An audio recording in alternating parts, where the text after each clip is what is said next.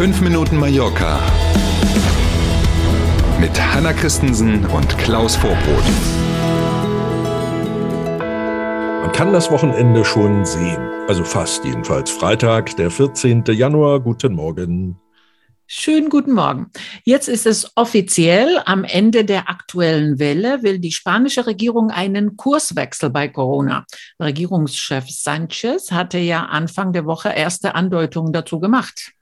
Carolina Darias heißt die Gesundheitsministerin im Kabinett von Pedro Sanchez und die hat in Madrid gestern hochoffiziell angekündigt, wenn diese Welle vorbei ist, dann wird man in Spanien in das System einer pandemischen Situation umschalten.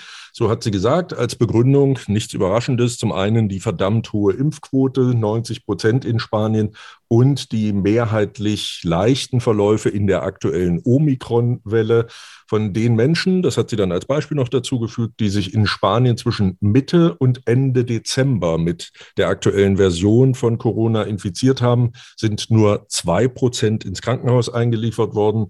Ähm, das lässt also die Regierung guter Dinge sein und diese Pläne jetzt vorantreiben. Und wie genau muss man sich den Kurswechsel dann vorstellen? Was ändert sich konkret? Ja, das hat sie natürlich noch nicht so durchblicken lassen. Also. Daran arbeitet die Regierung, sagt sie. Offenbar soll aber die Kontaktverfolgung so in jedem Einzelfall, wie wir das jetzt ja noch mindestens theoretisch kennen, die soll dann entfallen. Corona soll wie eine Grippe, nicht in der leichtesten Form, ähm, behandelt werden. Welche Maßnahmen dann weiter gelten, also so mit Blick auf Abstandsregel, Maske etc. pp. Auch das ist noch völlig offen. Das ist natürlich illusorisch zu glauben, dass das dann alles verschwindet. Ähm, ja. Da wird es schon irgendwas weitergeben, aber was genau davon und wie lange und so, das hat sie alles noch nicht erklären können. Ja, deshalb äh, sieht es so ein bisschen wie ein administrativer Vorgang aus, diese mhm. Entscheidung. Wir entscheiden jetzt, dass es nicht mehr Pandemie ist.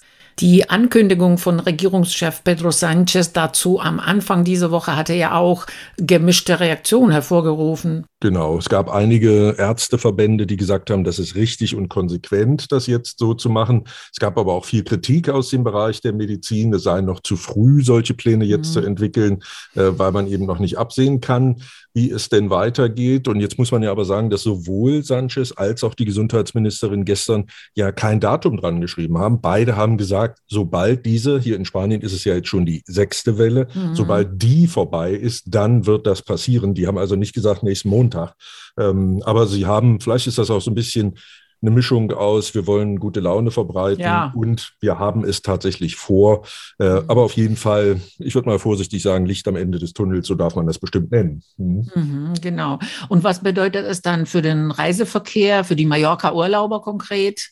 Auch da natürlich im Moment noch Fragezeichen dran, ob und wenn ja, was sich zum Beispiel an Reisebestimmungen dann mhm. ändern wird kann man im Moment noch gar nicht sagen. Ähm, die Regierung hat damit begonnen, das hat die Gesundheitsministerin gestern auch gesagt, mit den europäischen Partnern, also sprich mit den anderen EU-Staaten, über diese Pläne zu reden, weil man natürlich auch weiß, dass so ein Alleingang bei diesem Thema ja kein Thema ist. Schaut man sich aber mal in anderen Ländern um, dann sieht man ja, dass es hier und da tatsächlich ähm, inzwischen ein paar Regierungen gibt, die das ganz ähnlich sehen ja. und die sagen, wenn es denn so ist, die WHO, also die Weltgesundheitsorganisation, sagt ja, dass in wenigen Wochen die Hälfte der Europäischen europäischen Bevölkerung einmal Corona gehabt haben wird. Wenn es dann so ist, plus die hohe Impfquote, dann gibt es vermutlich wirklich gute Gründe, über diesen Wechsel nachzudenken. Lass uns, Klaus, die zweite Hälfte sein, die nicht äh, Corona hatte. Ober. Ganz aktuell noch, der Preis für Schnelltests aus der Apotheke wird gedeckelt und das Boostern ist für alle Altersgruppen freigegeben.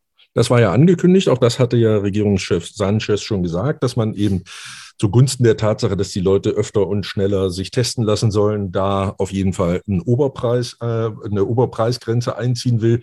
Bisher kostet ja so ein Stelltest in der Apotheke hier zwischen fünf und sieben Euro. Und ab morgen schon gilt das, also jetzt zum Wochenende schon, darf er in der Apotheke maximal, wie auch immer die auf diesen Preis gekommen sind, 2,94 Euro kosten, mhm. ein Schnelltest. Ähm, das ist also schon eine deutlich andere Ansage. Mhm. Und du hast völlig recht, auch die Auffrischungsimpfungen, also das, was so landläufig Boostern genannt wird, mhm. hat die spanische Zentralregierung jetzt freigegeben für alle ab 18. Bisher wird ja auch hier auf den Balearen geboostert für Menschen, die älter sind als 40. Und jetzt liegt es wieder an den Regionen. Da liegt es dann wieder daran, wann die wie viel Impfstoff haben.